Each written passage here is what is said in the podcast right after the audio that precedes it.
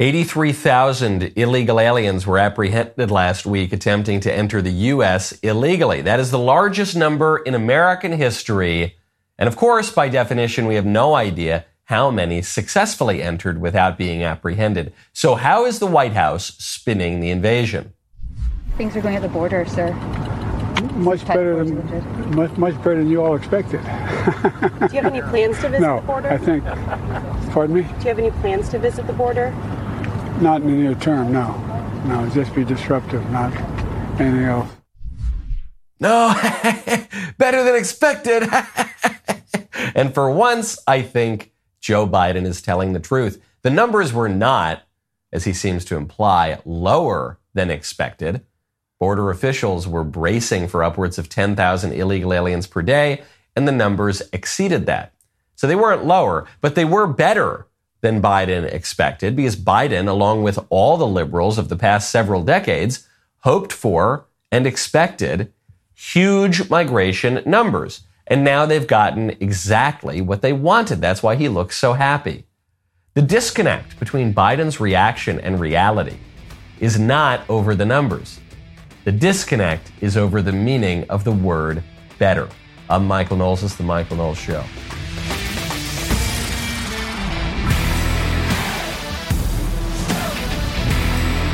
Welcome back to the show. Huge news. Miller Lite has joined its old pal Bud in coming out of the closet. We will get to that commercial in just a moment. First, though, the situation at the border, it cannot be overstated what a disaster this is. It, it seems as though this is a perennial story. And so it seems as though it's news. It's not news, rather. And that is what the libs are counting on. The libs are counting on people hearing conservatives pointing out the chaos at the border, saying, oh, well, they're always pointing at the chaos out at the border. This is just always going on. It has never been like this. We, we are now looking at numbers that are 2x, 3x the old unimaginably high numbers at the border. Okay. We, we are in, in a situation right now in which Obama immigration officials will say that 1,000 migrants crossing per day overwhelms the system. And now we're looking at 4,000, 6,000, 10,000 illegal aliens per day, some of whom very clearly are not only trying to violate the laws of our nation to improve their own lives, some people are trying to violate the laws of our nation to directly harm the nation, to commit acts of terror. Border Patrol arrested an Afghan who's on the terror watch list at the border. U.S. Border Patrol agents arrested this guy uh, uh, in a group of migrants last week. They say we are vigilant in our efforts to detect and assess possible threats, and we work closely with our federal, state, and local law enforcement partners to keep communities safe. So there are two conclusions we can draw here. One is bad, and one is even worse. The bad conclusion we can draw is, golly, if U.S. Border Patrol were able to apprehend this one terrorist from Afghanistan trying to sneak over the border, how many did they not apprehend? You've got 10,000 people flooding over the border. More than 10,000 people at the peak over the last week. So how many terrorists made it through, slipped through the fingers of law enforcement? That's a bad take. That's pretty scary. But here's the worst possibility. Maybe they got the guy. This is what the libs will say. They'll say, look, we always get the really bad guys, okay? We apprehend these terrorists at the border. No big deal. See, the immigration system's working fine. When we want to get a guy, we can zero in, we can track him from Afghanistan to Guatemala to Mexico to wherever, and we can get him at the southern border. Which means that the administration can control the border when it wants to. It just chooses not to. What, what that conclusion would imply is that the government is not being overwhelmed here by the masses of human beings who are pouring across. No, they actually have everything totally under control. And the chaos you're seeing at the border is intentional. These people, these millions and millions of illegal aliens are being permitted into the country every year as part of an intentional plan to undermine the American political order and to change the demographics of the country, ultimately the voting demographics of the country to change the whole way the country operates. To me, that's much darker than did some two bit terrorist sneak across the Rio Grande. That would be very bad. But our government just allowing this to happen when, when it's in full full possession of the ability to stop it, that is much scarier. And we know that the government is corrupt because now we've got the Durham investigation, we've got the conclusions of that years long investigation into the corruption of the FBI and the DOJ and the Obama administration in beginning to spy on Donald Trump's campaign back in 2016. And the facts that they've found are damning. Some of them are surprising. We knew things were going to be bad. This is worse than I expected, actually. And it's even kind of funny the way this all started. So, according to the Durham report, the Clinton campaign decided that it was going to smear Donald Trump as a Russian asset. And the U.S. intelligence community learned about the Clinton campaign's plan to smear Donald Trump as a Russian asset. But apparently, the U.S. intelligence community learned about this plan by overhearing Russian intelligence discover the Clinton plan to, without any basis, paint Donald Trump as a Russian stooge. So, according to uh, Ratcliffe's letter quoted in the Durham report, quote, in late July 2016, U.S. intelligence agencies obtained insight into Russian intelligence analysis alleging that U.S. presidential candidate Hillary Clinton had approved a campaign plan to stir up scandal against U.S. presidential candidate Donald Trump by tying him to Putin and the Russians' hacking of the Democratic National Committee. I love this idea I'm not sure exactly how it went down, but I love the idea of the CIA listening in and they hear these Russians and they say, Da, have you heard crazy American woman, Hillary Clinton? She is now saying that Donald Trump is Russian stooge. What, where did Hillary Clinton get idea that I do not know, but she said she's going to paint a scandal? And then the, the CIA is listening to this and the CIA or whoever is listening, I don't know who's actually spying on these people. It seems like it's like that Mad Magazine cartoon. You've got spies on spies on spies on spies, but whichever agency it was, you've got the IC broadly, the intelligence community broadly, hearing this, they know it's not true. They know that this is just some nonsense cooked up by the Clinton political campaign. So then what happens? Well, we know what happens. On August 3rd, 2016, within days of receiving the Clinton plan intelligence, director of the CIA, John Brennan, meets with the vice president, senior administration officials, the attorney general, the FBI director, and the president himself. Obama is briefed by the CIA director in the White House Situation Room to discuss Russian election interference efforts, and they discuss the Clinton bogus scandal they're trying to gin up against Trump. According to John Brennan's handwritten notes and his recollections from the meeting, he briefed on relevant intelligence, specific uh, relevant intelligence, including the Clinton plan intelligence. Specifically, Director Brennan's declassified handwritten notes reflect that the, he briefed the meeting's participants regarding the quote, alleged approval by Hillary Clinton on July 26th of a proposal from one of her campaign advisors to vilify Donald Trump by stirring up a scandal claiming interference by the Russian security services. End quote. We now have firm proof that not only was the Russia hoax a hoax cooked up by Hillary Clinton, the most senior people in the American government all knew it. The FBI, the CIA, the president. They all knew it and they all spied on Trump anyway. They all knew it and they all spread the lie through the media anyway. It was a complete witch hunt. And so when you see that, when you see that everybody was involved, it like out of the craziest conspiracy theory fever dream kind of movie screenplay, when you see everybody's involved, conservatives have to ask ourselves, we have to say, how can we trust the government agencies? We've got to restore some balance to our government. We've got to restore some balance to our body. That's why you got to check out Balance of Nature. Right now, go to balanceofnature.com, use promo code Knowles. Living a healthy lifestyle is not always easy, especially when you're always on the go. You need simple, manageable routines to make sure you're getting the proper nutrition every day, which is why I'm a huge fan of Balance of Nature. Balance of Nature fruits and veggies are a great way to ensure you're getting essential nutritional ingredients daily. Their capsules are packed with 100% whole food that you can take at any time. Balance of Nature uses a cold vacuum process that preserves the natural phytonutrients in whole fruits and vegetables and encapsulates them for easy consumption. Balance of Nature sent a bunch of their products down to the studio for our team to try, and we all love them. Make fruits and vegetables a part of your daily diet. Your body will thank you. If you want to be a hulking Adonis like a little old me over here, go check it out. Go to balanceofnature.com. Use promo code Knowles, K-N-O-W-L-E-S, for 35% off your first order as a preferred customer. That is balanceofnature.com, promo code Knowles for 35% off your first order. Make sure you're getting those vitamins and nutrients you need. They taste great too. And unlike at the Daily Wire, hopefully around your home, all those jackals won't come and take them before you have the chance to get your fill. Promo code Knowles, 35% off your first order.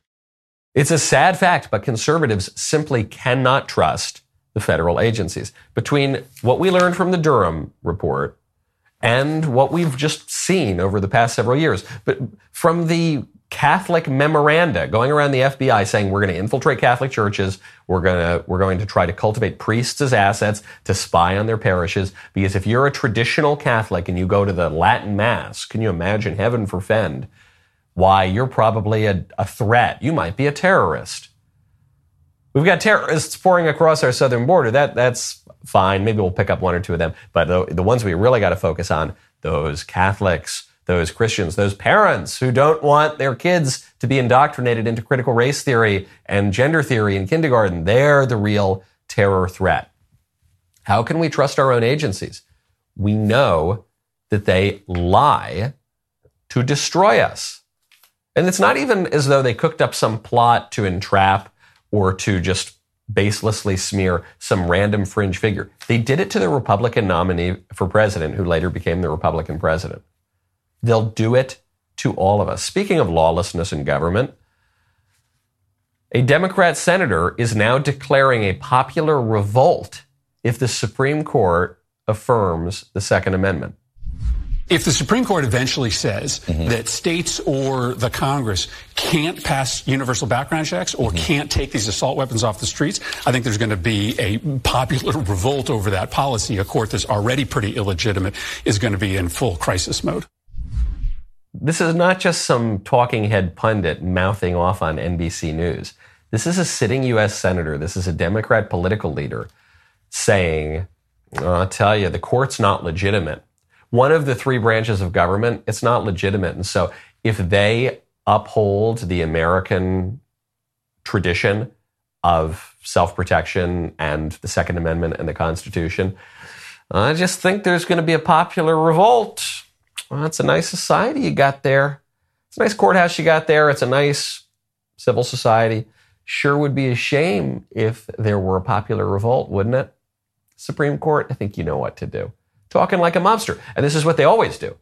This is what they did during BLM. Mm, you're going to oppose some of the radical BLM demands. You're not going to give zillions of dollars to far left wing groups to fund left wing politicians. Uh, you're not going to acquiesce to the leftist policies oh, it's a nice business you got. Sure would be a shame if something happened to it. That's what they always tell us. What Democrat Chris Murphy is calling for here is no less than an insurrection. And he's framing his advocacy of such a thing as mere prediction. But it's not mere prediction because he's saying that the court's illegitimate. so he's saying the court has lost legitimacy. And I, I tell you, if I were a gambling man, I would imagine there might be a popular revolt. The simple sentences that Chris Murphy uttered on Meet the Press are a far more serious type of insurrection than anything that happened around January 6th, the worst day in the history of politics. It's not even close. And this is what they do. This is what they regularly do. And this is why very few things get me angry. I'm pretty even tempered, very cool.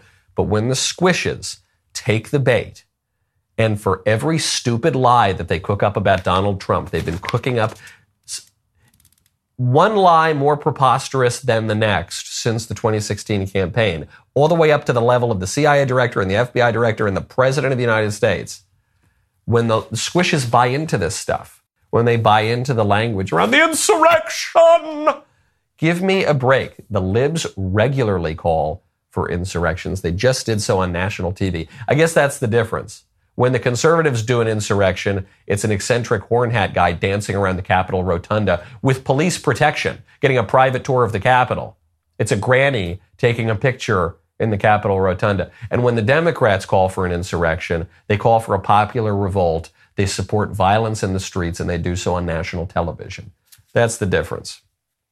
Now, speaking of constitutional rights and supposed constitutional rights, and President Trump for that matter, President Trump think he made a little bit of a misstep. And so, in a spirit of friendship and love and care, I would encourage him to maybe not go down the path that he appears to be going down, which is President Trump is positioning himself to the left of Ron DeSantis on the issue of life. And I think this is a huge mistake. Trump was discussing the abortion ban, now the six week abortion ban in Florida that, that Ron DeSantis is behind. And Trump said, quote, he has to do what he has to do. If you look at what DeSantis did, a lot of people don't even know if he knew what he was doing. But he signed six weeks, and many people within the pro life community feel that was too harsh. So, just to correct the record, as a card carrying member in good standing of the pro life community, Nobody within the pro life community thinks six weeks is too harsh. We think that six weeks is too lenient because a person is a person, no matter how small, and it's always wrong to murder people. And so, if anything at all, a six week ban is too lenient, might be a good incremental step in the right direction. But murder is either wrong or it isn't. And abortion either ends a human life or it doesn't. And there's no way to meet in the middle. We've talked about this a lot with transgenderism. Frankly, it's even clearer on the issue of abortion. There are some issues where we can find a conciliatory middle ground and everybody can kumbaya and be happy. On tax rates, on immigration policy, on foreign policy, on trade, on all sorts of things. But on a question like life, it's kind of a binary question. Can we kill babies or not? Should we murder innocent little babies or not? If the baby is a baby, if abortion ends a human life, then you shouldn't be allowed to do it. If abortion does not end a human life, if the baby's not really a baby, if it's some other kind of thing, it's a mere clump of cells or is not a human or not alive or whatever, then there's no reason that you should really limit abortion at all. This is why Hillary Clinton's answer on abortion, the safe, legal, and rare answer on abortion, is so silly. If abortion is murder, then it shouldn't be legal. If abortion is not murder, then it should not be rare. There's no reason for it to be rare. I think this is a huge mistake for Trump, too, just politically, because Trump is the guy who overruled Roe v. Wade, as he pointed out elsewhere in that statement. But that's what he's going to, that's what he should run on. He's the greatest hero to the pro life movement that we've ever seen. okay? Run on it, win it. Americans are pro life. The Republican base is very pro life. Why would you ever cede that territory to your primary rival, your chief primary rival, when you've got the best record on it.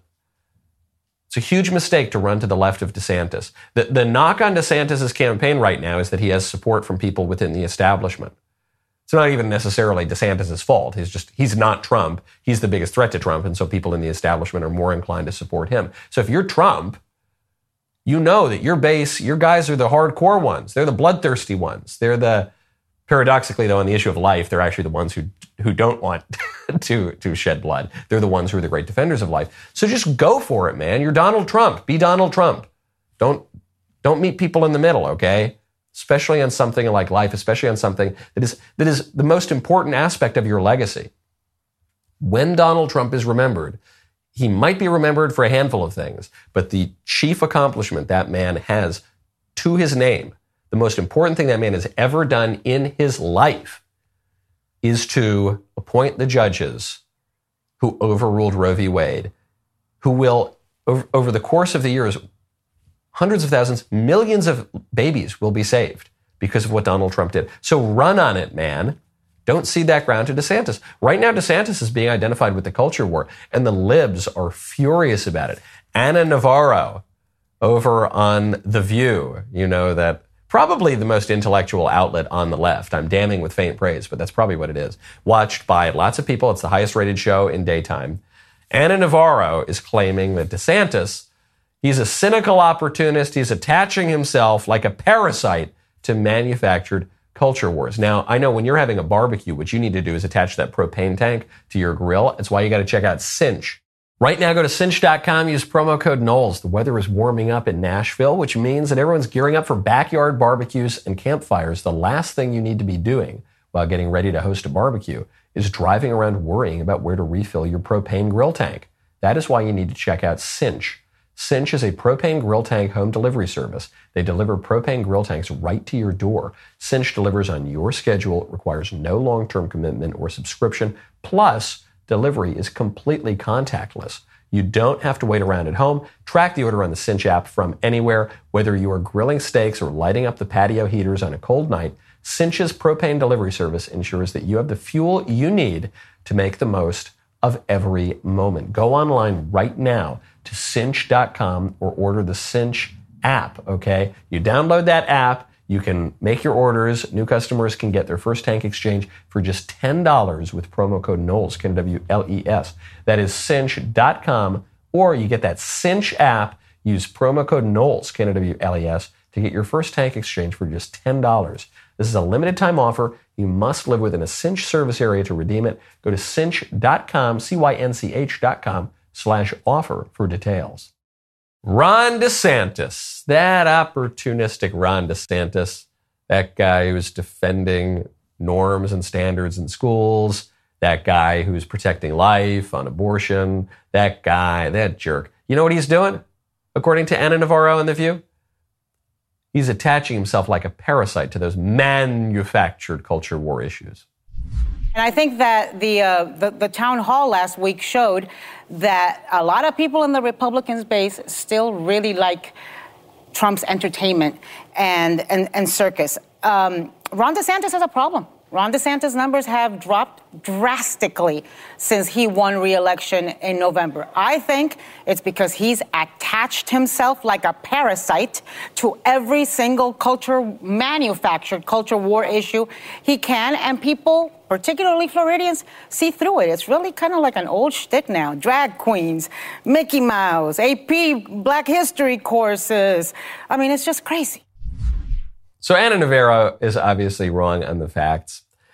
Uh, Ana Navarro is, before we get to the manufactured culture war stuff, she's claiming that there's this big distinction between Trump and DeSantis in that DeSantis, he's just this manufactured culture war character, and Trump is not. Trump's not a culture war figure. Trump, the guy who got Roe v. Wade overruled. Trump, the guy who launched his presidential campaign by calling Mexicans rapists at his hotel. that Trump? No, he's not a culture war guy. No, he's a regular bushy country club Republican, right? He launched his campaign by saying the Mexicans crossing the border are rapists and murderers, and some, I suppose, are good people. No, they're both culture war figures. But then, what about the manufactured culture war? The culture war has been manufactured. She's right about that. But the question you got to ask yourself is manufactured by whom? Did conservatives manufacture the culture war? Did conservatives redefine marriage for the, for the first time ever in this fundamental way? Did conservatives redefine biology? Did conservatives call for the mass slaughter of little babies, 800,000 per year? Did conservatives call for the eradication of our open border? Did conservatives, or for the eradication of our border, making it an open border? Did conservatives do this? Did conservatives do that? The culture war is always instigated by the libs. N- necessarily. We're conservatives. We like to conserve things. There's more to it than that, but that's broadly the way things go. Conservatives tend to be a little more normal, a little more well adjusted, a little happier, a little more content. It's always the libs who are shrieking and screaming and trying to upend everything. So they manufacture it. And then we respond to their manufacturing and we try to stop them from manufacturing it. we try to export it. We try to get get it away. Whatever whatever you guys are manufacturing, we don't want it. Okay. And then the libs accuse us of of manufacturing the thing they already manufactured. What is she talking about? She's talking about drag queens, Mickey Mouse, AP Black History courses. So she's talking about should perverts twerk for little kids? No. They manufacture it. We say, no thanks, we don't want it. Mickey Mouse, should Disney push a not so secret gay agenda? The words of the Disney execs, not mine. Uh, no, no, thank you. We don't want that. And should students be taught in school that white people are evil and America's evil and the West is the worst place ever under the guise behind the facade of black history? No, of course not. Of course not. Now, speaking of DeSantis and education, DeSantis is uh, on, on a tear when it comes to education, and he's pushing a classical form of education in Florida schools. If you want to do things like uh, gender ideology, uh, go to Berkeley, go to some of these other places. That's fine. It's fine. And there's nothing, if that's what you want to do, there's, there's nothing wrong with that per se. But for us, with our tax dollars, we want to focus on the classical mission of what a university is supposed to be. Uh, we don't want to be diverted into a lot of these niche subjects that are heavily politicized. Uh, we want to focus on the basics. And I think what you've seen as these types of majors and course, first of all, how, how employable are you with some of these majors? I mean, really, it's, um, it's not a good uh, academic uh, choice in terms of being able to be employable. That's one of the reasons I think this whole student loan thing universities should be on the hook for the student loans. If that were the case, they would make sure that their curriculum was really fit to be productive for the students when they graduate. Great stuff. I love it. This is an important tactic to use. One, education as a subject is very important, but the tactic is important here too. We've got to go after the liberal power centers. Universities are one of them. How do we go after them? we put them on the hook for student loans. How do we go after them? We tax those endowments. How do we go after them? We, we attack their centers of power. Basic stuff. DeSantis is totally right about it. My only disagreement with him here is that he says, look, if you want to teach crazy gender stuff in Berkeley, that's fine, but we're not going to do that in Florida. My only disagreement with him is it isn't fine in California either.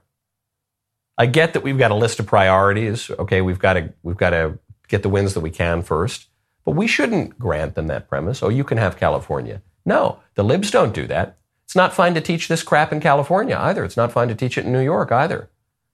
The libs never cede ground. They never say, look, if you want to not acknowledge this ridiculous transgender ideology in Tennessee, that's fine. If you don't want to radically redefine marriage in Texas, that's fine. If you don't want to have marauding gangs all over your streets in Florida, that's fine. No. The libs push nationwide to redefine the fundamental building block, to chop up little kids' bodies, to defund the police, to this, that, and the other thing. They don't, they don't respect the state borders. And frankly, we shouldn't either. This stuff is really bad.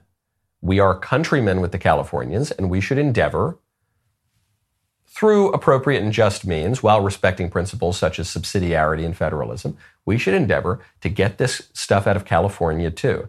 Sometimes the best defense is a good offense. You've got to give yourself a little bit of ideological breathing room, okay?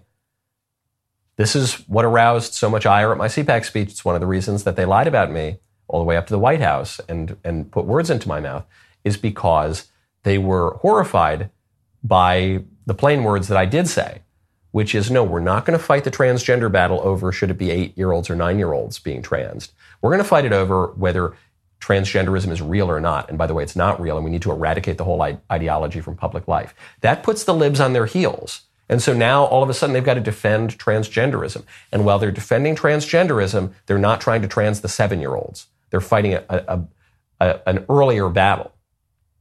Same thing goes for education. If we go on the offense, and we say, now we're going to pass laws to make it illegal to teach this gender crap or race hate or whatever stuff they're teaching in California. We're going to do it in their states. Every second that they're fighting that issue, every dollar they spend trying to d- defend critical race theory in California, that's a, that's a moment, that's a dollar that they're not spending trying to push their ideology onto you in Tennessee and Texas and Florida. Speaking of speaking of these viral communicable diseases. That's how I that's how I view liberalism now.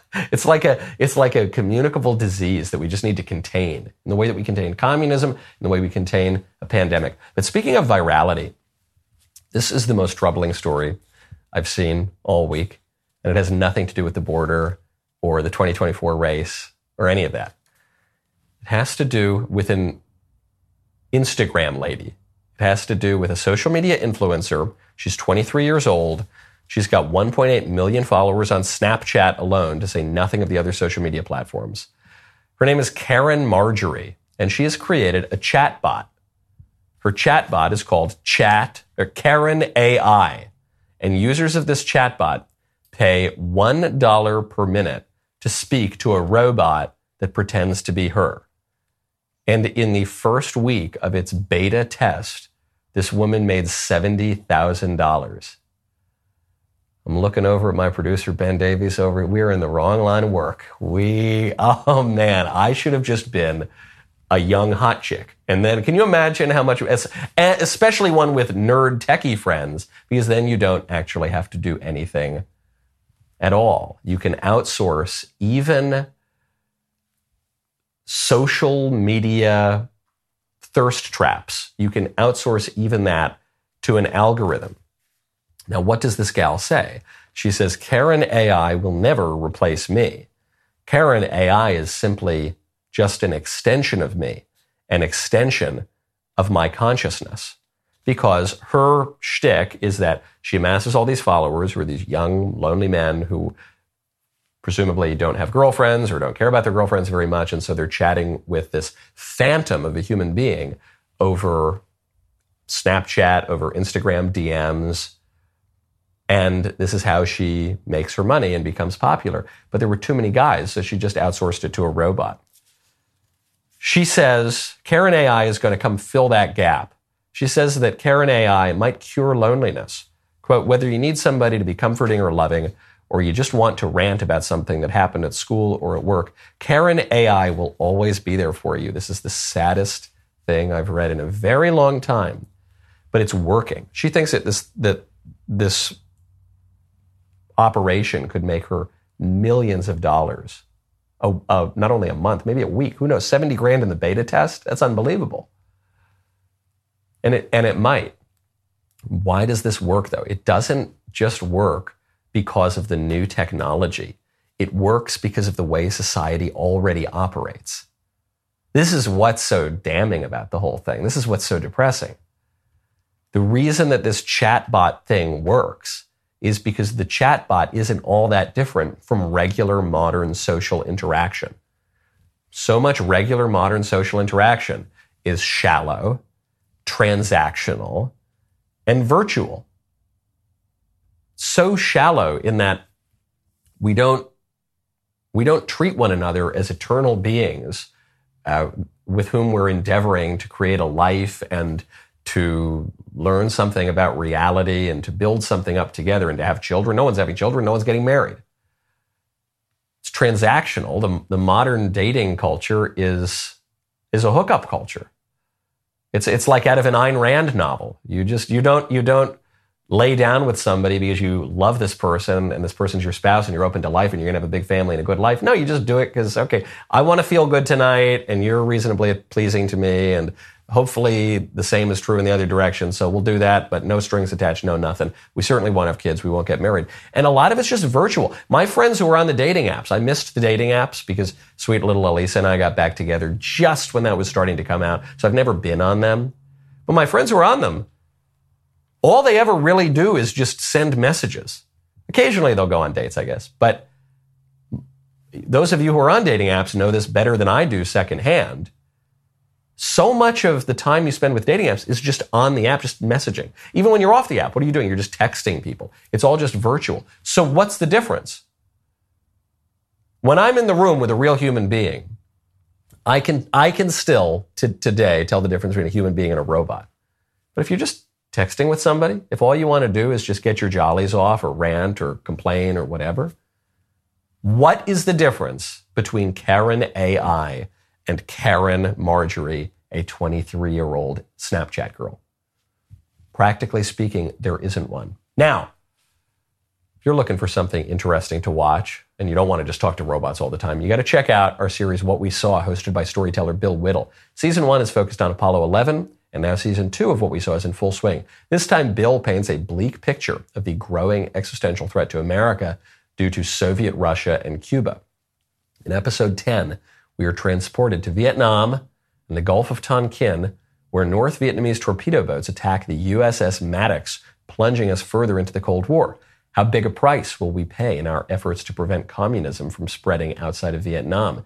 Bill makes you feel like you are there witnessing history. New episodes of the Cold War come out every week, but you've got to be a member to see it. Go to dailywire.com slash Cold War to start watching. My favorite comment yesterday is from Old Schooled. Hey, it's been a while since we've seen a comment from Old Schooled. Comment is, it's foolish to think that people who are willing to break the law in order to enter the country will also be willing to follow the law when they get here. So true. I really like that because politics is both much more complicated than people pretend that it is, and also paradoxically much simpler. There are all sorts of details to fill in and nuances, but it's pretty much just that. Ronald Reagan said it very well. He was asked about illegal immigration. He said, illegal immigration is illegal. It's not that complicated. The kind of people that you attract when you don't enforce the law, they're criminals. and so you're, you're not getting your best. To quote Donald Trump, they're not sending their best. Okay. Now, the most important story of the day. I don't want to forget about immigration, forget about the economy collapsing, forget about the bank runs, forget about World War III. I want to congratulate Miller Lite. Miller Lite is following its own truth it's going against the conservative cancel mob. Okay, it's standing up. Miller Lite is at least as gay as Bud Light. Take it away. Here's a little known fact women were among the very first to brew beer ever. From Mesopotamia to the Middle Ages to colonial America, women were the ones doing the brewing. Centuries later, how did the industry pay homage to the founding mothers of beer? They put us in bikinis.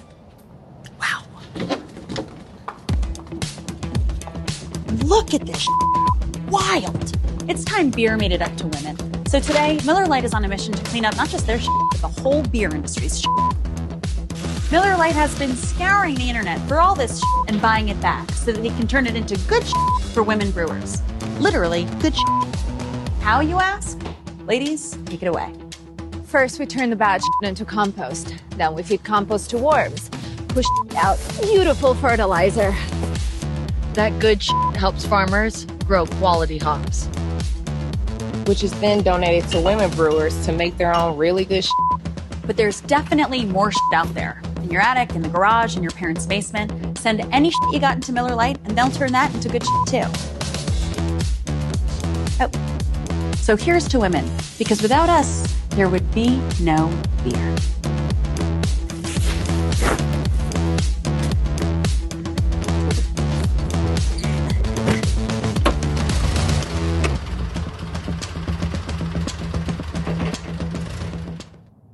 This is the Cleopatra of Bud Light commercials. This, this is Miller Lite is now the Netflix of brewers. Actually, did you know beer was invented by women? I mean, it wasn't, but we're, but let's just say so. Did you know actually Cleopatra was black? I can't wait for the next uh, documentary from Netflix on George Washington starring Spike Lee. It's going to be really great. this is so okay. There's this historical claim is that beer was invented by women or has been produced by women for centuries or whatever, which is obviously not true. If you're going to give credit to any group, I guess you should give it to monks, right? Wasn't it the monks who really began brewing and popularizing beer? Okay, fine. Then you get to the next level, which is in the past, we've sold beer by putting pictures of pretty women in bikinis on our advertisements. And that was terrible. So now we're going to put very angry feminists wearing very sort of frumpy clothing. That's how we're going to sell beer to our customer base. That's totally going to convince them. And then the third part, which irritates me, frankly, even more than the first two, which is women saying that we we love to say naughty language. You know, if I say S H I T, that's that's gonna make me cool and hip. It's like all these female comedians who just think if they talk about their genitals and say some four letter words, that's a, a, a substitute for a joke and for comedy. It's not. It's not at all. Miller Lite, huh? You know what I say? Miller Lite and the loafers is what they are these days. I'll see myself out now. Good night, everybody. No, it's it's it's differently woke than the Bud Light commercial. And I should point out the, the Miller Lite commercial came out before the Bud Light commercial and no one noticed it, and people are only noticing it now after the big backlash. So I'm sure Miller executives are doing their best to try to downplay this commercial. I bet it was Bud Light opposition researchers who found this from Miller and they're popularizing this right now. But it it's differently woke. The Bud Light commercial, the Bud Light can with Dylan Mulvaney was woke in that it was adopting this radical new anthropology so it was positioning itself as fun and happy and light. With Miller, you're seeing the flip side of wokeness, or the flip side of liberalism. That's all it really is. Just use the basic old word, which is the really negative, angry side, the side of resentment, the side with a chip on its shoulder. It, it's the same practical effect, which is insulting the people who actually buy these beers. But you're seeing both sides. There's the happy, glitzy facade and then the underlying angry reality of it. As I've said before, though, I'm not worried about Miller Lite now. Oh no, I can't drink Miller Lite. Or oh no, I can't drink Bud Light. Because I prefer to drink White Claw when I'm drinking a canned alcohol, and White Claw is already so gay that it will never have to prove its liberal bona fides by pandering to the wokies or by insulting its customer base, which is great. I love that. I get to drink my mango hard seltzer in peace. Speaking of the plans of, of the Wokies, the revolution goes marching on. We don't have time really to get into this yet, so I'll just tease it. You know, I've been teasing you for the past week or so. This is a headline from the New York Times Why some companies are saying diversity and belonging instead of diversity and inclusion. You know, diversity, equity, and inclusion, that was for the past five or six years, that's been the slogan used by the liberal apparatchiks whose job it is in universities and companies to stir up trouble and uh, insult white people and insult men and and make everybody angry at one another. So they're changing the term, as they always change the term. The old one is diversity and inclusion. The new one is diversity and belonging. The New York Times wasted so many words explaining why this is. I know exactly why this is. I actually wrote a book about why this is. The book is called Speechless Controlling Words, Controlling Minds. We'll get into that story along with several others tomorrow. Now, though, you can see if you're watching the show right now, I am on the road. I'm very, very excited. I'm here in sunny California. My producer, Mr. Ben Davies, has brought the iPad on the road, so I'll get to chat with you in the segmentum membrorum. It's the new way we're declining that phrase. And we've got an extra story, okay? We've got an extra story here that Ben Davies has picked out. I have not read it yet, so I will bring to bear all of my uh, acumen, all of my insight, and I will chat with you. If you're not a member yet, you go to dailywire.com slash Knowles. Use promo code Knowles, get two months free on an annual plan. We'll see you at the segmentum membrorum